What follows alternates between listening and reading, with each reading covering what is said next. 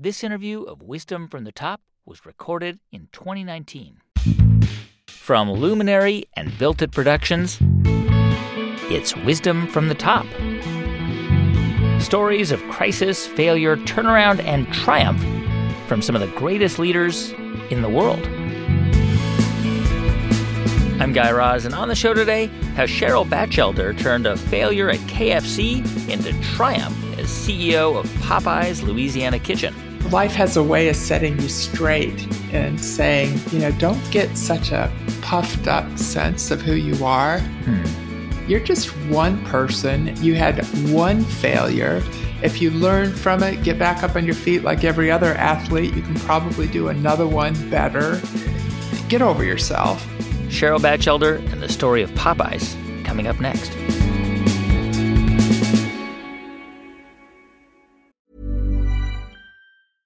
I'm Sandra, and I'm just the professional your small business was looking for. But you didn't hire me because you didn't use LinkedIn jobs. LinkedIn has professionals you can't find anywhere else, including those who aren't actively looking for a new job but might be open to the perfect role, like me.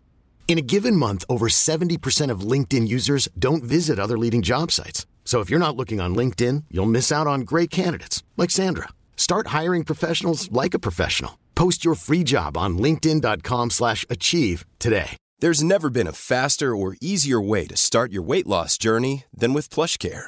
PlushCare accepts most insurance plans and gives you online access to board-certified physicians who can prescribe FDA-approved weight loss medications like Wegovy and Zepbound for those who qualify Take charge of your health and speak with a board certified physician about a weight loss plan that's right for you. Get started today at plushcare.com slash weight loss. That's plushcare.com slash weight loss. Plushcare.com slash weight loss. Generative AI is not a one size fits all. If you're powering a customer chat experience, you need instant speed at low cost. If you're doing complex R&D or advanced analysis, you need frontier intelligence. The Claude 3 model family from Anthropic offers a model for every task and budget. Claude 3 Opus sets new industry benchmarks for intelligence. Sonnet strikes the perfect balance between speed and skill. And Haiku is the fastest and most cost effective model on the market. Join the thousands of enterprises who trust Anthropic to power their AI solutions Visit anthropic.com slash Claude today.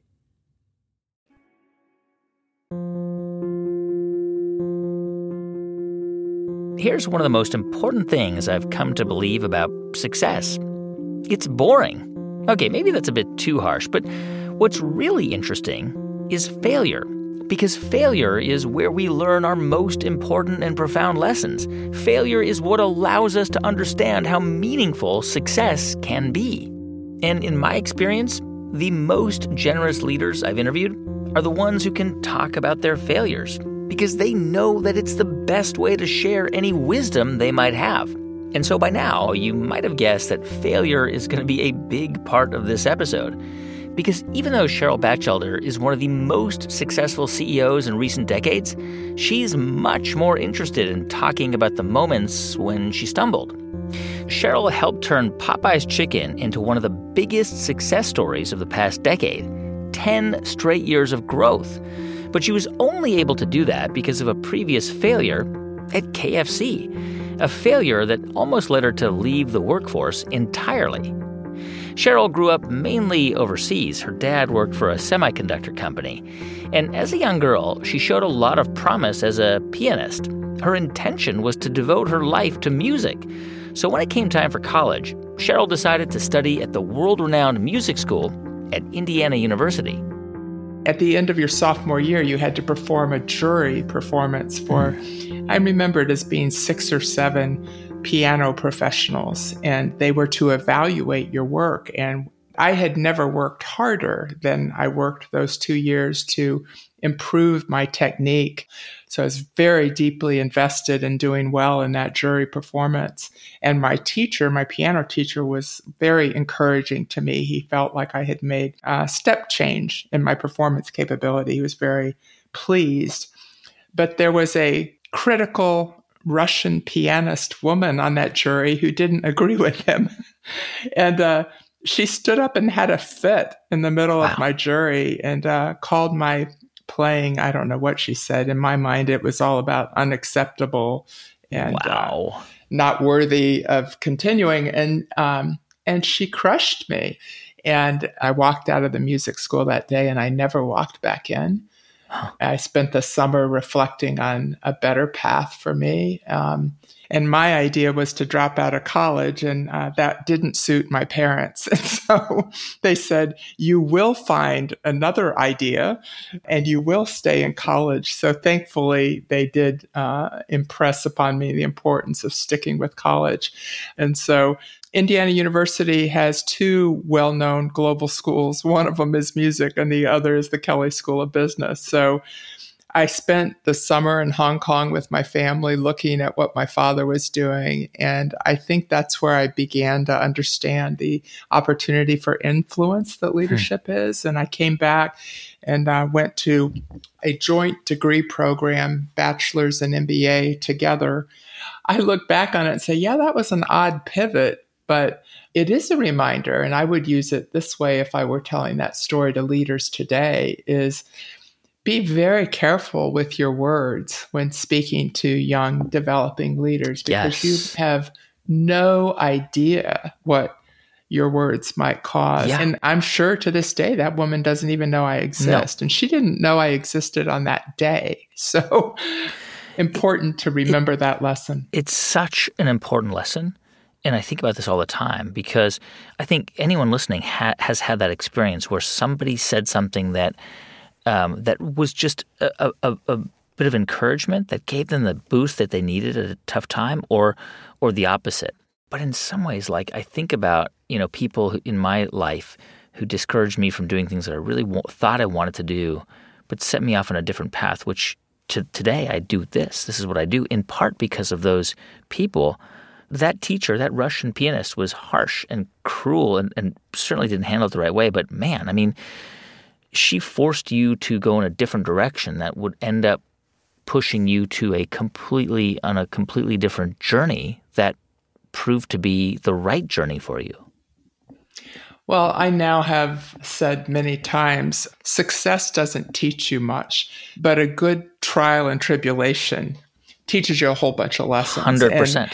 Hundred percent. That has just been repeated over and over in my life where I may have at the moment resented the trial and tribulation, but it has forged better competence and character in me as a leader. And I have to be grateful for that. For in fact, I would not have achieved what I did in my career had I not been forged by some difficult times. All right. So fresh with a, a a master's degree in business administration from Indiana University, you go to Procter and Gamble, uh, which is a, a huge multinational, one of the biggest advertisers in the world. They make tons and tons of products. Did you move to Cincinnati? I did. That was my first job straight out of college. Um, I didn't sign up for an interview with Procter and Gamble. They saw that I was a leader on campus and called me up. Went to Cincinnati in brand management. I believe my first brand was Mr. Clean, followed by a couple of brands that aren't around anymore. But Procter and Gamble was and is even today one of the best teaching grounds uh, to learn business strategy for iconic brands. And so I always have viewed that as one of the most important stepping off points in my skill set looking back. You you stayed at Procter and Gamble for a while, worked at Gillette, which is owned by Procter and Gamble, um, and then I guess eventually you went on to Nabisco, which is a different, uh, entirely different company. Um, how did that? Um, did they also recruit you? Um, yes, combination of career and life though, because I decided while at Procter and Gamble, I met my husband Chris, and we married. And he was also at Procter and Gamble. He was working there. He was also there, but then he went back to business school at Harvard Business School, and I went to Gillette.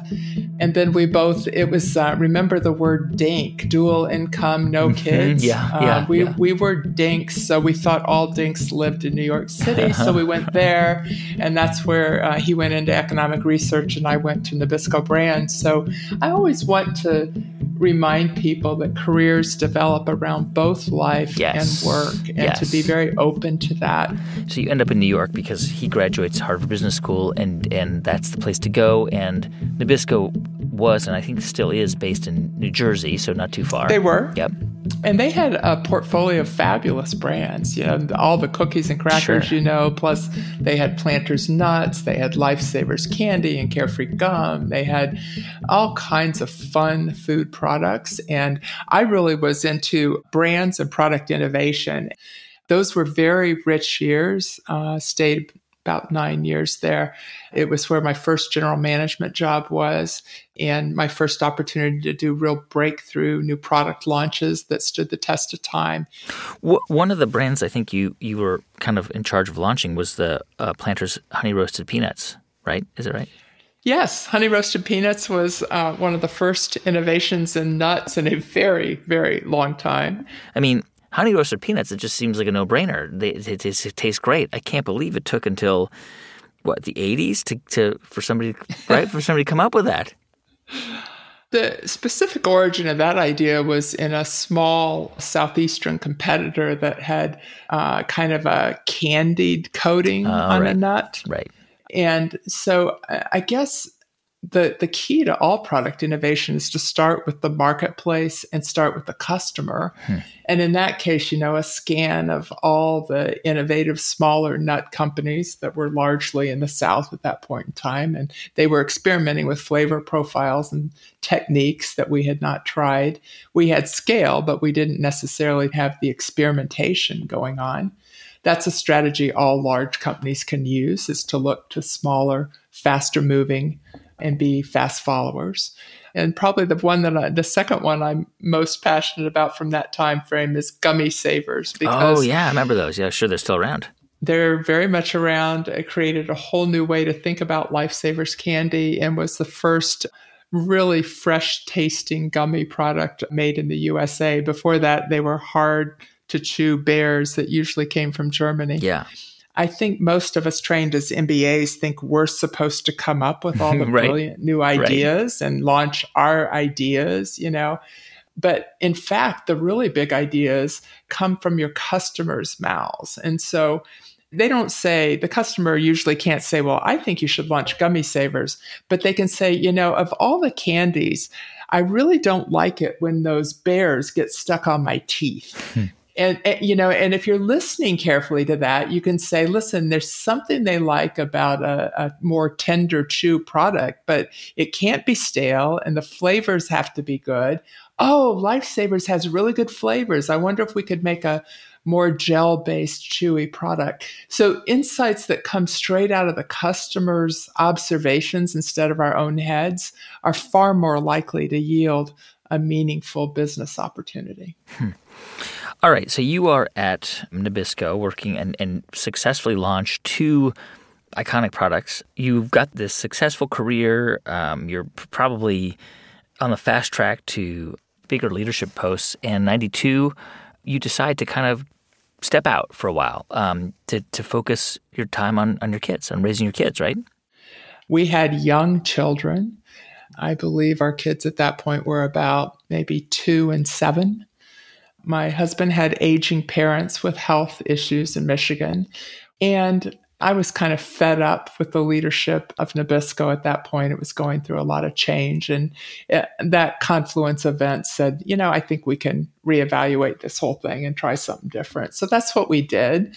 We picked up our kids.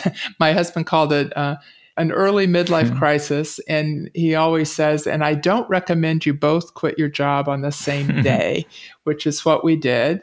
We gave up all the stability. Uh, we were actually living near my family at the time. So we moved away from my family to his, gave up our jobs, and started fresh.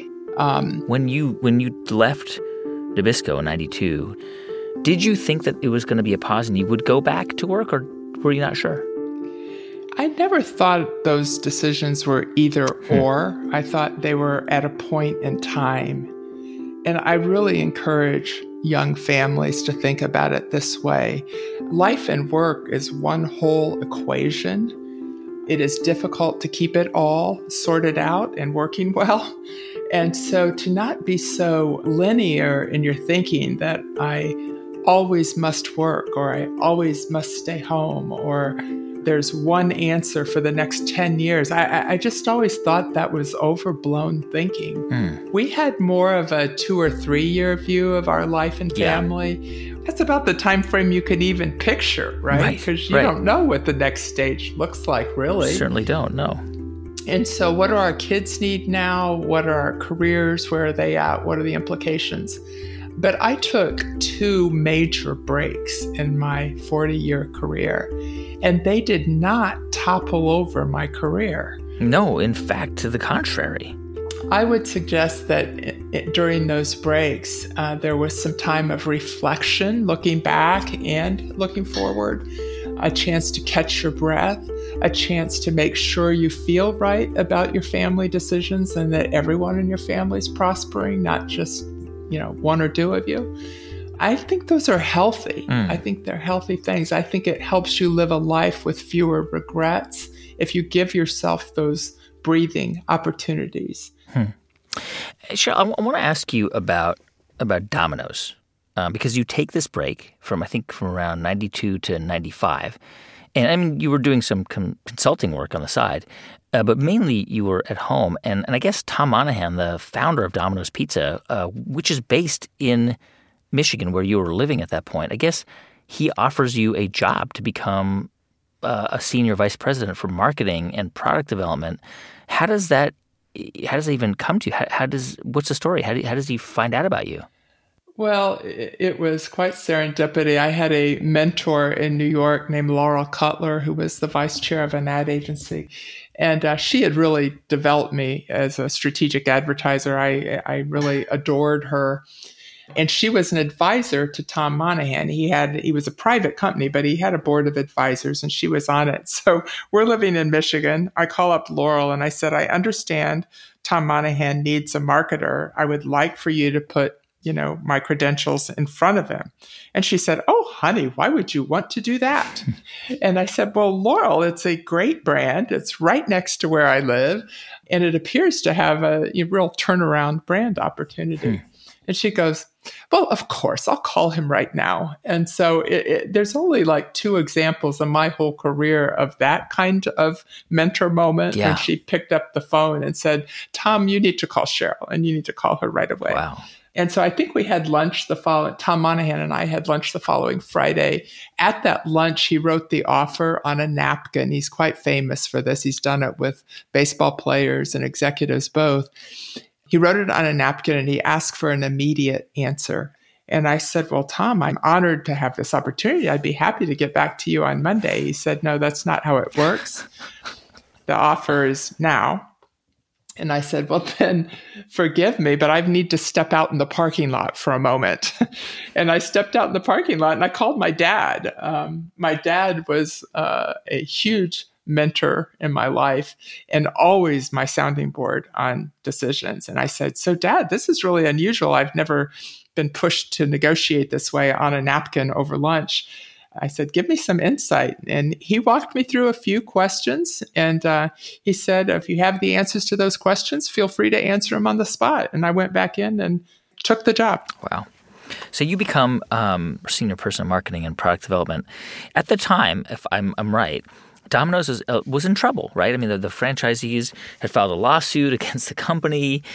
You know, they were losing market share. There were some serious competitors coming into that space, Papa John's, et cetera. To just kind of lay out what was what was going on at Domino's, and you joined.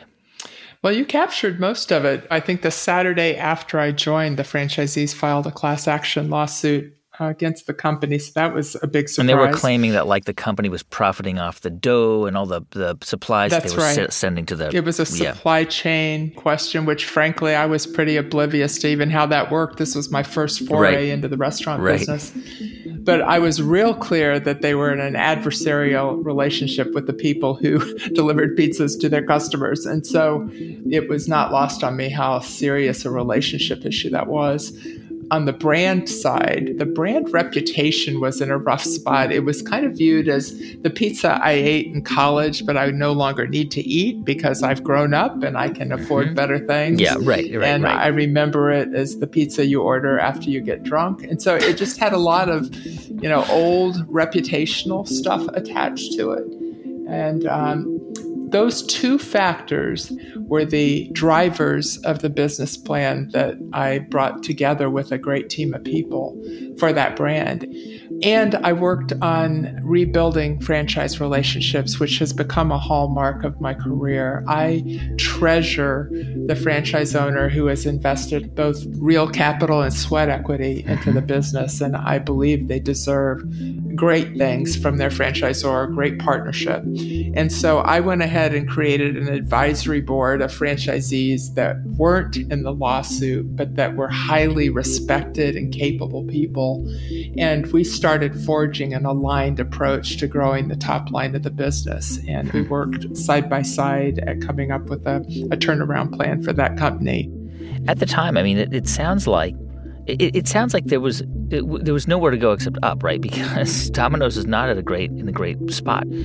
So were you focusing on trying to? I mean, how were you able to kind of start to reframe the story around Domino's? What was the what was the playbook? Domino's had some of the key attributes that I look for in an opportunity brand. Hmm. It had meaningful history and capability that wasn't being fully expressed in a relevant and contemporary way. They were still delivering very hot, on time pizzas better than anybody in the category. 30 minutes or less, right? Yes. That, they yeah. just couldn't talk about it anymore because there had been lawsuits and that. So, but they still had an operational competency that was a wow factor competitively. They had incredible franchise owners. At that time, they most of them only owned one store. They were physically in the store taking care of customers. So hmm. when you got aligned with them, you could really make an impact on the customer. And they were willing and able to make small investments in transformation. Probably the biggest investment we made during my tenure there was in the heat wave bag, which was the first technology to keep the pizza oven temperature hot all the way to your door. Hmm. And those franchisees were actually more excited about it than the management team of Domino's, which I argued with for weeks, trying to get them excited about that as a competitive advantage. But the franchisees got it, and they were the ones that put the money down and made it happen. Wow. All right. So you spend about five years at Domino's, and you get, uh, I guess, headhunted by Yum Foods, which owns KFC, to become the president of KFC. First of all, was that just like, I mean, that was from what I've read about you at the time, like you were quoted saying this is a dream opportunity, you know, to, to be the president of a big company like that. Were you just like over the moon when they approached you? Um, you know, as I look back on it, I think I was overly over the moon about it. I wish I'd been a little wiser then, uh, but that's a, that's part of the career too. I I was frustrated at Domino's because the company had been sold, and the new owners probably didn't see me as the next CEO and hmm. they had kind of another person in mind, which is fine, but I was frustrated. And just to be clear, because this is an important point too, and you know this, there are very, very few women running Fortune 500 companies in America. You clearly, did you clearly think of yourself as a future CEO of Domino's? Is that, is that how you thought of your trajectory? Well, I'm always clear about this point. I didn't have a lifetime goal or ambition to be a CEO hmm. ever. Hmm.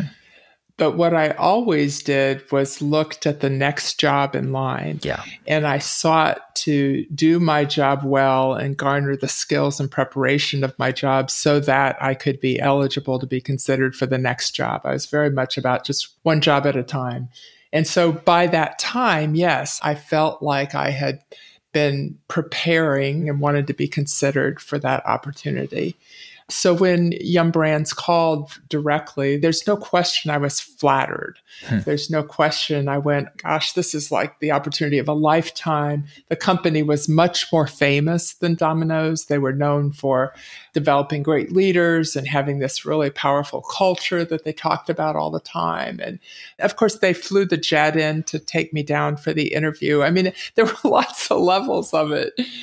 And in my young, you know, less wise self. What I missed about it, and I say this very specifically to women, you don't want to be romantic about your next opportunity. You want to be eyes wide open and rigorously prepared and doing it for the right reasons. Yeah. And so our family, you know, that was probably a, quite a disruptive move for our family. Because you moved to Louisville we moved to Louisville right. with a freshman in high school and not very happy about it. and my husband had to give up his job. I mean, it was a very abrupt turn. Yeah. And then I get to the job, and it what the company was not a great fit for me, and it didn't work out. I mean, a couple of things that I think are important to point out. You're hired, and I think very soon after you were hired, you were diagnosed with cancer, and you continued to work. I mean, just incredible. How, First of all, how long were you were you undergoing treatment? Um, let's see. I was diagnosed with breast cancer maybe 14 months into the job. So, mm. yes, you know, I just barely had my feet on the ground in that job wow. when I got a very surprising diagnosis. I didn't know how to go about treatment other than to do what I was told, right? You know, um, I think anyone faced with cancer, the first thing you go is, okay, I, I, this is uncharted waters. So I jumped into treatment like it was my that's what I needed to do. And I went to University of Louisville at the first appointment in the morning and then I drove to work and I worked all day and I came home and had dinner with my family wow. and my body handled it well. So I was blessed that my reaction to it was not too onerous. Yeah. But I'll tell you, I didn't allow enough time for the processing of all the emotions of being a mom with two, at that time, two young daughters mm. at risk of losing my life very unexpectedly. And, and that's a lot to process. So, to your point, here I am trying to do a very big job yeah. to be kind of a poster for all working women. And at the same time, trying to battle mm. um, breast cancer diagnosis, and it, it was too much. Um, you know, I really believe you should fess up and be honest about when you have been overwhelmed in your career and life, and that was too much to try to take on all at once. What would you have done differently? Do you think you would have stepped down or taken time off? You know, it wasn't my nature to do it. Mm. I. I, don't think you can go, you can't revise history. My nature was to, I wanted to demonstrate to my children that I was doing everything I could and I was optimistic. I wanted them to see a functioning, positive attitude mother. I don't regret that part. My daughter was interviewed once and said, You know, oh, what did you think when your mother got diagnosed with breast cancer? And she said, To be honest, I was worried about what dress I was going to wear to prom. Wow.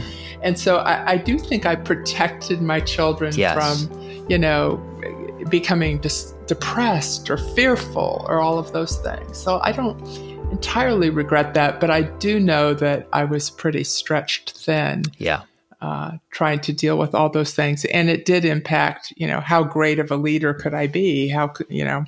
There's a limit to us as human beings. There, there is. No, I agree. But I want to go back to KFC, and I wonder why what happened there? I mean, you you were super talented. You did all this stuff at Nabisco and Domino's, and obviously super competent and good as a branding and marketing person.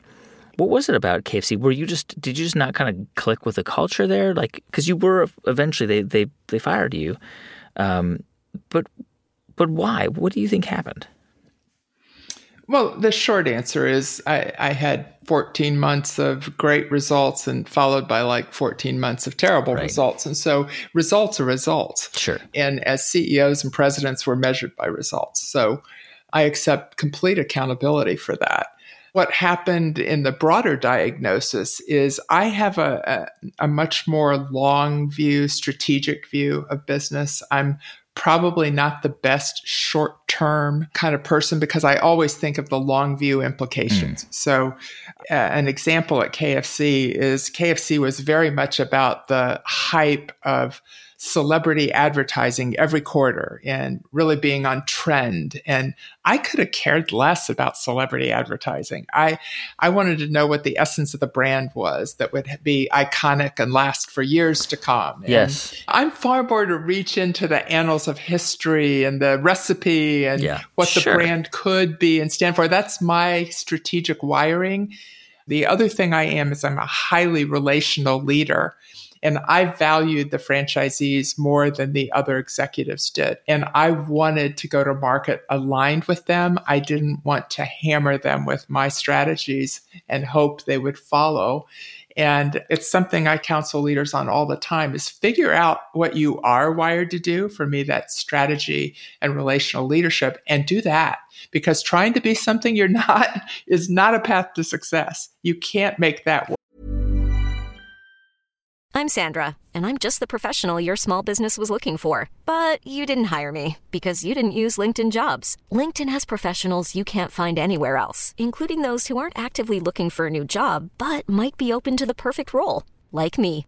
In a given month, over 70% of LinkedIn users don't visit other leading job sites. So if you're not looking on LinkedIn, you'll miss out on great candidates like Sandra. Start hiring professionals like a professional. Post your free job on linkedin.com slash achieve today. Since 2013, Bombas has donated over 100 million socks, underwear and t-shirts to those facing homelessness. If we counted those on air, this ad would last over 1,157 days. But if we counted the time it takes to make a donation possible, it would take just a few clicks. Because every time you make a purchase, Bombas donates an item to someone who needs it. Go to bombas.com slash ACAST and use code ACAST for 20% off your first purchase. That's bombas.com slash ACAST, code ACAST. Hey, it's Ryan Reynolds, and I'm here with Keith, co star of my upcoming film, If, only in theaters, May 17th. Do you want to tell people the big news? All right, I'll do it. Sign up now and you'll get unlimited for $15 a month in six months of Paramount Plus Essential Plan on us. Mintmobile.com slash switch. Upfront payment of $45 equivalent to $15 per month. Unlimited over 40 gigabytes per month. Face lower speeds. Videos at 480p. Active Mint customers by 531.24 get six months of Paramount Plus Essential Plan. Auto renews after six months. Offer ends May 31st, 2024. Separate Paramount Plus registration required. Terms and conditions apply if rated PG. Generative AI is not a one size fits all. If you're powering a customer chat experience, you need instant speed at low cost. If you're doing complex R&D or advanced analysis, you need frontier intelligence. The Claude 3 model family from Anthropic offers a model for every task and budget. Claude 3 Opus sets new industry benchmarks for intelligence. Sonnet strikes the perfect balance between speed and skill and Haiku is the fastest and most cost effective model on the market. Join the thousands of enterprises who trust Anthropic to power their AI solutions. Visit anthropic.com slash Claude today. When you talk about relational leadership, can you expand on that? What, what, what, what, what did that mean for you? Well, I, I, I like to say I must know you to grow you. I must know you to put you in the right hmm. job. Mm. I must know you to collaborate with you. I must know you to negotiate a contract with you. I don't know how to do business without investing in knowing the people that I work with. I'll never forget one of the franchisees said to me one time, "I think you actually like me like like a friend." and I said, "Well, that's weird. I do." And I think that's how business is supposed to be. I don't think it's supposed to be hollow, empty, yeah. absent relationship. So I just by nature was designed to invest more time knowing people. Frankly, in corporate world, a lot of people think that's weird. I would coach my leaders to spend 30% of their week in one-on-ones with their direct reports. And they would scream that that was not technically possible. That was too much time. And then I would say, Well, would you like me to spend less time with you? And they would say, Oh, no, not really. No, in fact, I think I need more of your right. time. And I said, Well, I think that's how other people think about you. followers want their leaders to give them attention, understanding, knowing time. And I've come to understand that's what most people mm. want. They want a leader that invests in them and cares about them. When you lost your job at KFC, um, how did you deal with that personally, emotionally? Was it, um, I don't know, was it, did you feel like like you failed? Oh, I certainly felt like a failure. I it uh, really hit my confidence hard. Hmm. You know, I thought, well, maybe I was a really great marketing leader, but I'm not cut out for this thing called general management or CEO. Maybe I don't know enough finance. Maybe I don't know hmm. enough about Wall Street. I did all that. But I also just got my wits together. The the Monday after I got fired from KFC, my daughter's best friend was killed in a car accident. Wow. And it was a gut wrenching, horrible day, week, month that followed. Mm. But I'll tell you what, uh, God got my attention and my perspective was restored because I had had like a bad day, but I did not lose a loved one yeah. and I did not suffer the humongous loss that those parents suffered. And so, you know, life has a way of setting you straight and saying, you know, don't get such a puffed up sense of who you are. Mm-hmm. You're just one person. You had one failure. If you learn from it, get back up on your feet like every other athlete, you can probably do another one better. And um, it, humbling is the word I'm, I'm seeking, right? Is just get over yourself. How how long did it take you to get to that? We hear a lot of stories about people say, you know, I just said get over yourself. But let, us be honest, it's a long process. It takes time. Oh yeah, it's not fast. yeah, it's not because fast. it was probably a period of time where you were angry and frustrated and felt badly treated. Like you went through the stages of grief when when when you lost that job. I definitely went through stages of grief during that quiet spell coming out of KFC and the, the learning I would share from that is be careful not to spend too long in the anger victim category. Hmm. I went to others that I deeply respected who said, Hey, listen, lots of people are going to give you another chance. I didn't believe that right hmm. away, but it was true. Frank Belatti was the chairman of the board at Popeyes. And one day he calls me and he says, You know, I've always wanted to know you better. I was always impressed with you back there at KFC. And now that you're a couple years out and could work for a competitor, I, I wonder, would you serve on our board? Hmm.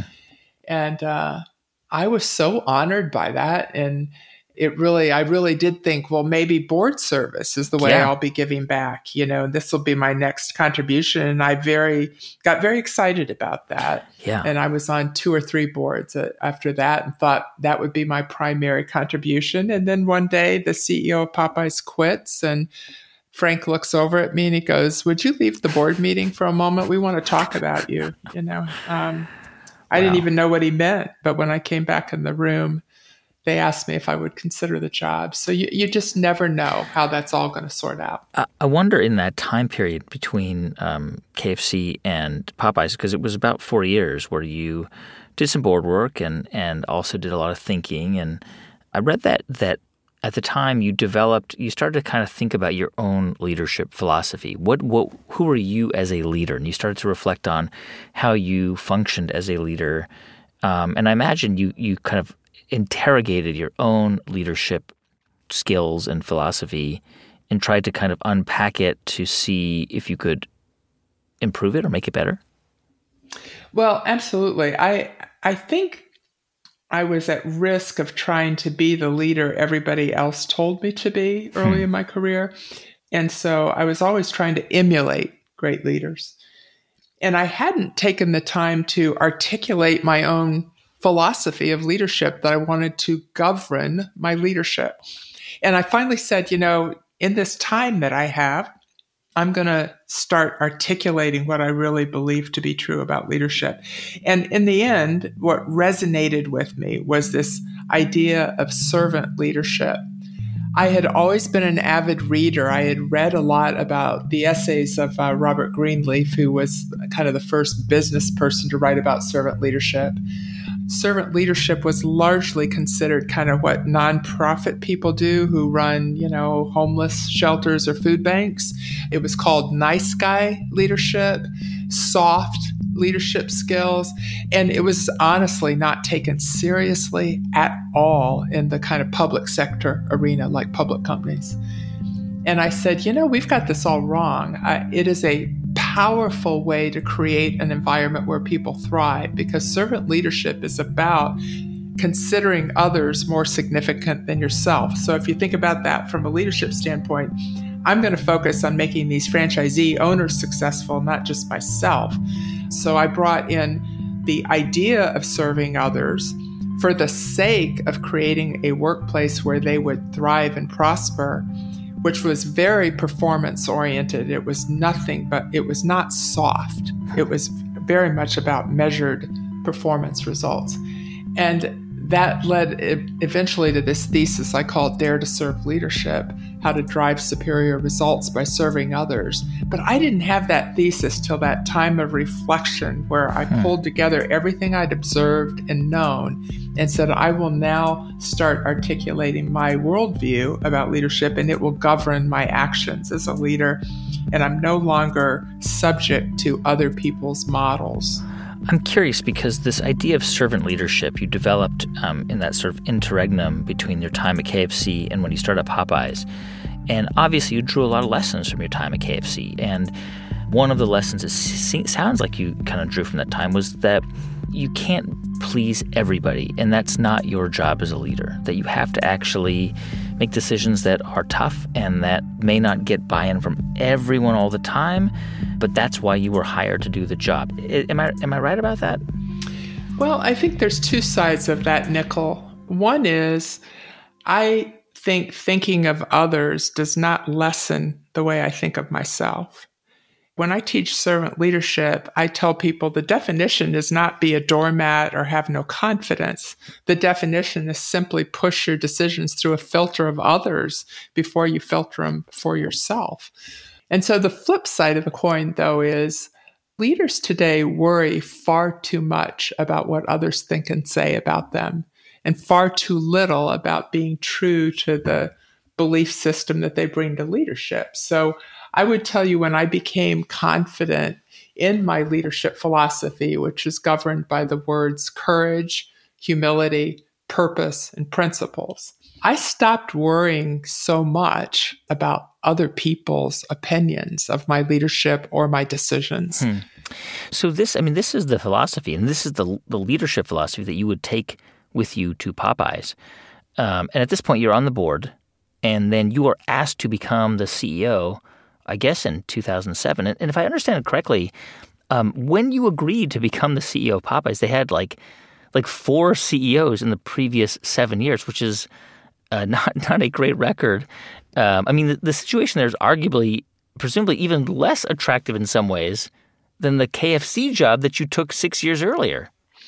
Well, it was a very difficult time. They too uh, were suffering a, a, distressed relationship with the franchise owners because, along with those four CEOs, had been seven years of declining customer counts coming to the restaurants and mm. declining profitability at the restaurants. And the franchisees were not happy, and they were literally barging in to board meetings to express their dissatisfaction with the leadership. So, um, yeah, it was it was a messy time. I now call this these are leaders that like to walk into burning buildings. Um, because I found it exciting. Yeah. I really did find it exciting in an odd sort of way to say, wow, there's lots of complexity here. And I do think brave leaders have that kind of worldview. They say, uh, you know, problems are my opportunities. And so mm. I looked around at all that and said, wow, this is fascinating. And I saw in Popeyes actually the makings of a beautiful brand because Popeyes had been launched out of this incredible food history called the state of Louisiana that's rich with recipes and yeah. culinary inspiration that comes from kind of a melting pot of cultures that's called New Orleans. And so I just, I literally started reading Louisiana cookbooks immediately to say, where's the insight and the idea that hmm. we could anchor this brand? So I saw a brand opportunity and everything else was just kind of off kilter and needed hmm. to be brought back to kilter the franchise relationships the cost structure etc so yeah. I ran into the burning building. So you one of the first things you did was you went on a listening tour. You went to visit a bunch of cities and talk to franchise owners um, and and just get a survey, like to do a survey of, of what was on their minds and why were they so angry? What did they what did you learn from from doing that? Well, you have to remember these are the people that borrowed the money to build the buildings, hired the people, trained them, and were serving our guests every day. And they hadn't seen top line or bottom line growth in the business in years. Hmm. And those that were building new restaurants were getting zero cash on cash returns. It was pretty desperate financial circumstances. What was it? Was there just a general downturn in, in fast food, or was it a Popeye specific challenge? Um, no, it was Popeye specific. We had not done our job of building this great brand. Hmm. There was just lots of opportunity to tell the story of Popeyes in a fresh way. That became the story of Popeye's Louisiana Kitchen. We renamed the entire company. The second pillar was we were a fast food restaurant with the slowest drive through times in the industry. We ranked 98 out of 100. now, that's just brain dead. You can't be called quick service restaurant right. and have terrible drive throughs. So we decided to fix our drive throughs. Third thing is we weren't making any money at the store level. Well, that's just a recipe for disaster. Uh, we found $45 million in the supply chain that just wasteful just wasteful spending or? Yeah I, just lack of good practice in yeah. how we sourced and bid things out. Um, just lots of missed opportunity in that whole supply chain arena. And out of those three things we created the economics that made people want to build more and we built over a thousand restaurants in the next several years. It, it was a, a and you get there in 2007 you're, you're CEO number five in the previous seven years, and now there's a lot of sort of pressure on you to turn this around, and people want quick results. And one of the, from what I read, one of the early things you did was to um, really convince the franchise owners to contribute a percentage of their money to pay for uh, ads, national ads, and that Popeyes would, would throw in a lot of money, and you would do national ads on cable television. First of all, I'm just I was shocked to find out that in in 2007, 2008 there was no national advertising for Popeyes. No, uh, and it's fairly normal in a restaurant's development that there's a tipping point you reach where suddenly national television is far more cost effective than local. And we had reached that tipping point a few years back, but had not acted on it. There was hmm. a lot of distrust between the franchisor and the franchisee. So we started rebuilding trust. And one of the ways we did that was making that decision together. We brought in a third party expert to show us the facts. And then my team made this brave proposal. Why don't we start with three national flights of television to prove that it works? And the franchisees said, Well, give us some time to talk. And when they invited us back in the room, they said, Well, if you want to be brave, why don't you kick in some money and we'll do five flights? Their proposal was far braver than our proposal.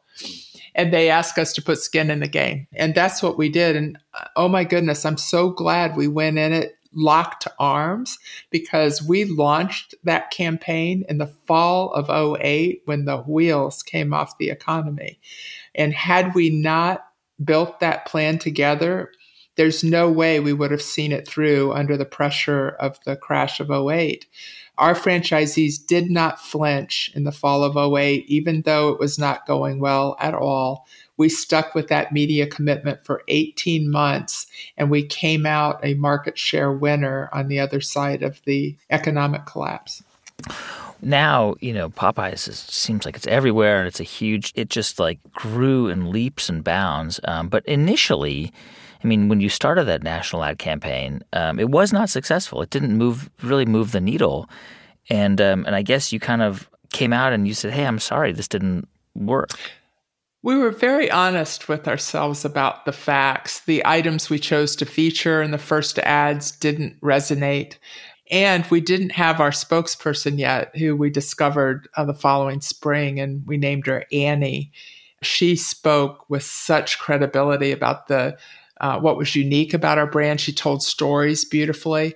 And we married Annie with better product innovation and better margins. And that's when the magic started to happen and that campaign continued. while it's still on air today. Um, I want to ask you about Annie because there was some controversy, as you know, around Annie. There was some some people, critics, who said, "Hey, you know, Annie makes me uncomfortable. It, it, sort of feels like you know a mammy or an Aunt Jemima kind of um, having an African American woman um, representing the brand. When you heard that criticism, what did you think? I mean, did you think, I just never thought about that before? Well, of course, we wanted to be sensitive in how we uh, brought forward our spokesperson for the brand. So, what we focused on was did she resonate with our customer? Mm. And our customer was um, pri- was 40% African American nationwide.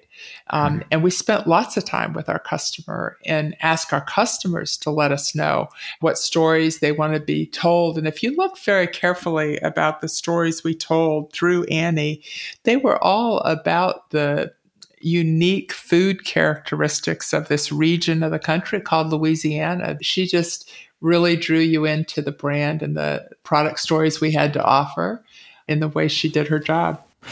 I know that you left the company in 2017. You stepped down after 10 years um, running that company. You led the company through 10 straight years of growth. I think there are 2,500 or more Popeyes restaurants around the world. I mean, you had incredible success there, right? Like you were, you're sort of the poster child for a turnaround leader. There are tons of articles about how you were kicked out of KFC and then you turned Popeyes around, this incredible triumph. But you, but I read a quote of yours where you basically said, "Look, the thing that I didn't fully achieve was getting the trust from the franchisees that I, the full trust that I'd hoped to have gotten." You turned the company around. Why wasn't that relationship fully mended? The subtitle of that quote was Trust with franchisees is not permanent. Mm. You have to earn it every day. And that does get frustrating to the leader. Sure. Uh, because you, th- you think you should earn trust and it should stick. But the reality is, this is an economic relationship. And so trust was good when sales and profits were good, and trust evaporated quickly when they weren't. And that's just the way it works. So I, I think that's the color story behind that quote. I look back on that time and say, I'm confident we achieved the highest level of trust I've ever observed between franchisors and franchisees, but we still had a job to do of earning it every day. You are now retired. I know you, you still serve on some boards, including on, on Chick fil A's board. We're talking right now in the middle of the greatest global health and possibly economic crisis, um, certainly health crisis that anyone has experienced in living memory. This is a huge test. I mean, whether it's for Popeyes or Chick fil A or KFC or any of the Domino's, any of the brands you've been associated with, Nabisco, um, this is a huge test for all of these brands. I mean, God, imagine being the CEO of Popeyes right now, right? I mean, where, where you have to lay off thousands of employees or of KFC. If you were running Popeyes right now, can you imagine what you would, how would you even begin to kind of navigate this, this crisis? Well, you know, I'm privileged to sit on three boards and I'm watching really good leadership teams tackle these, these decisions right now live. And, and so I, I think the current stories are the most relevant here. The trait that I most admire in leaders I'm observing right now is those that are willing to say, I've never seen this before. And my first step is to proactively seek advice and counsel from other wise leaders, other trusted advisors.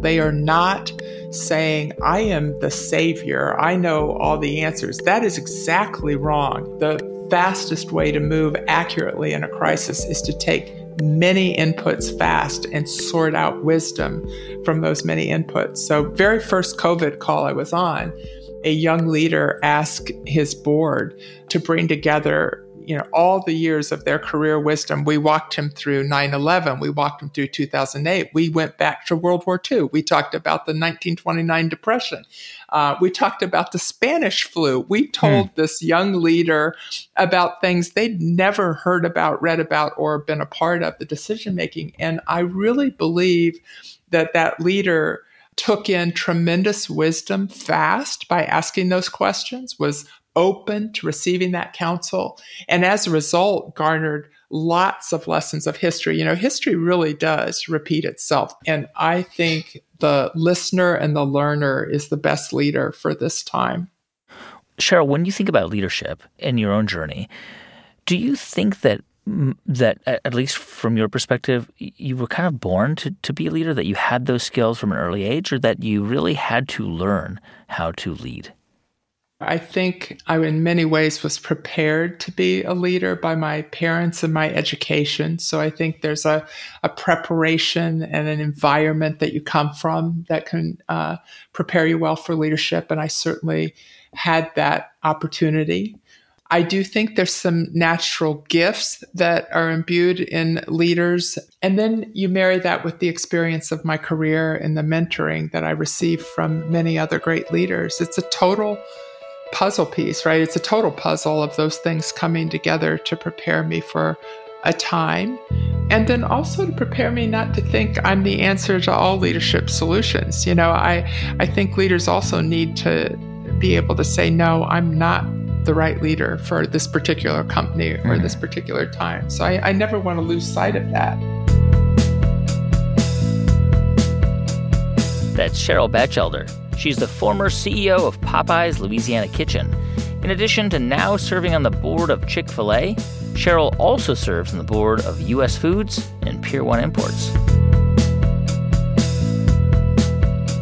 Hey, thanks for listening to the show this week. The music for this episode was composed and performed by Drop Electric. I'm Guy Raz, and you've been listening to Wisdom from the Top from Luminary and Built It Productions. Generative AI is not a one size fits all. If you're powering a customer chat experience, you need instant speed at low cost. If you're doing complex R&D or advanced analysis, you need frontier intelligence. The Claude 3 model family from Anthropic offers a model for every task and budget. Claude 3 Opus sets new industry benchmarks for intelligence. Sonnet strikes the perfect balance between speed and skill and Haiku is the fastest and most cost effective model on the market. Join the thousands of enterprises who trust Anthropic to power their AI solutions. Visit anthropic.com slash Claude today. Selling a little or a lot? Shopify helps you do your thing however you cha-ching. Shopify is the global commerce platform that helps you sell at every stage of your business. From the launch your online shop stage to the first real life store stage, all the way to the did we just hit a million orders stage. Shopify is there to help you grow. Shopify helps you turn browsers into buyers with the internet's best converting checkout. 36% better on average compared to other leading commerce platforms because businesses that grow grow with Shopify. Get a $1 per month trial period at shopify.com/work. shopify.com/work. Planning for your next trip? Elevate your travel style with Quince. Quince has all the jet-setting essentials you'll want for your next getaway, like European linen, premium luggage options, buttery soft Italian leather bags, and so much more. And it's all priced at 50 to 80% less than similar brands. Plus, Quince only works with factories that use safe and ethical manufacturing practices. Pack your bags with high-quality essentials you'll be wearing for vacations to come with Quince. Go to quince.com slash trip for free shipping and 365-day returns.